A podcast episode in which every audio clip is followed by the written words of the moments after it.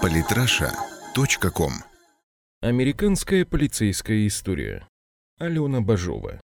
Что ж, судя по тому, что в выпусках новостей по всем каналам, как телевизионным, так и радио, говорят об убийстве полицейских в Далласе, с обязательными оговорками о том, что больше стражей порядка в Штатах за день погибло только одиннадцатого сентября, американское общество вплотную подошло к порогу преобразований, игнорировать который было бы чересчур опасно для существования этого самого общества. Перефразируя Жванецкого, пришло время менять что-то в консерватории. И изменения эти должны затронуть самую суть американской правоохранительной системы. Почему? Потому что ситуация, когда подозреваемого убивают при задержании, не в последнюю очередь сложилась от того, что полицейским, применившим силу во время задержания этого самого подозреваемого, впоследствии вполне может прийти от него же судебный иск за полученные во время этого процесса повреждения, которых, особенно если тот активно сопротивляется, избежать подчас довольно затруднительно. И благодаря неустанной заботе тамошних властей о правах граждан, которая почему-то усиливается сто крат, если выясняется, что этот самый гражданин – паршивая овца, а местных адвокатов о своем финансовом благополучии и возможности сделать себе имя,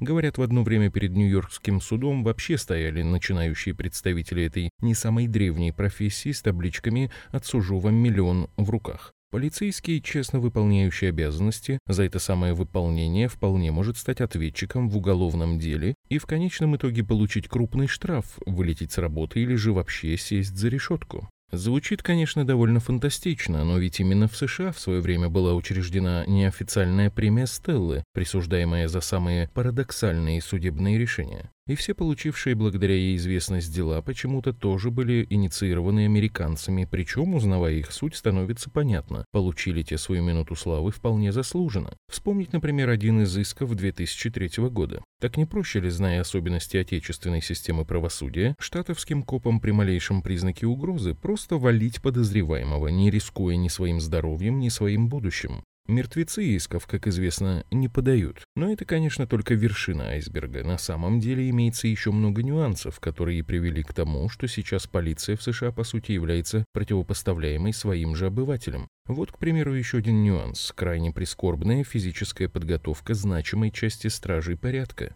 Их беззаветная любовь к пончикам стала притчей во языцах. Разве можно предполагать, что человек в столь незавидной физической форме способен будет применить силу против кого-либо, захотевшего оказать ему сопротивление? А вот застрелить без проблем. Ну и, конечно, не стоит забывать про такой блюдущийся стражами порядка в Штатах принцип, как безопасность офицера полиции прежде всего. Это на работе-то по определению подразумевающий риск для жизни. А желание защитить собственную шкуру от потенциальной угрозы как раз зачастую и является тем фактором, что заставляет полицейских вытаскивать ствол тогда, когда ничего еще толком не произошло. И не произошло бы вообще, не вынь кое-кто оружие на всякий случай и не начни отслеживание опасных телодвижений. Была показательная в этом плане история про остановленного за превышение скорости студента, который вел себя вполне адекватно, но, увидев, что полицейский достал пистолет, сказал что-то вроде «Что, сейчас ты меня убьешь?», что было тем расценено как угрожающее поведение. И студент на самом деле был убит. Неудивительно, что на роликах на Ютубе про работу полицейских, скажем, из России, полно комментариев западных обывателей на тему «О, ну надо же, круто, а вот у нас бы парня тупо застрелили». Впрочем, работа полицейских из гораздо ближней к штатам Англии тоже подчас вызывает у американцев приступы когнитивного диссонанса, особенно учитывая то, что стражи порядка их бывшей метрополии вообще не вооружены, предпочитая воздействовать на потенциальных задержанных добрым словом и вызывая подкрепление лишь в самых сложных, экстраординарных случаях. А потом вот и появляются такие народные мстители, как в Далласе, которые стреляют по совершенно непричастным к подобным нашумевшим случаям людям, только за то, что те носят полицейскую форму. И если все ставить как и есть, то дальше таких будет только больше. Самые интересные статьи о политике и не только. Читайте и слушайте каждый день на сайте политраша точка ком.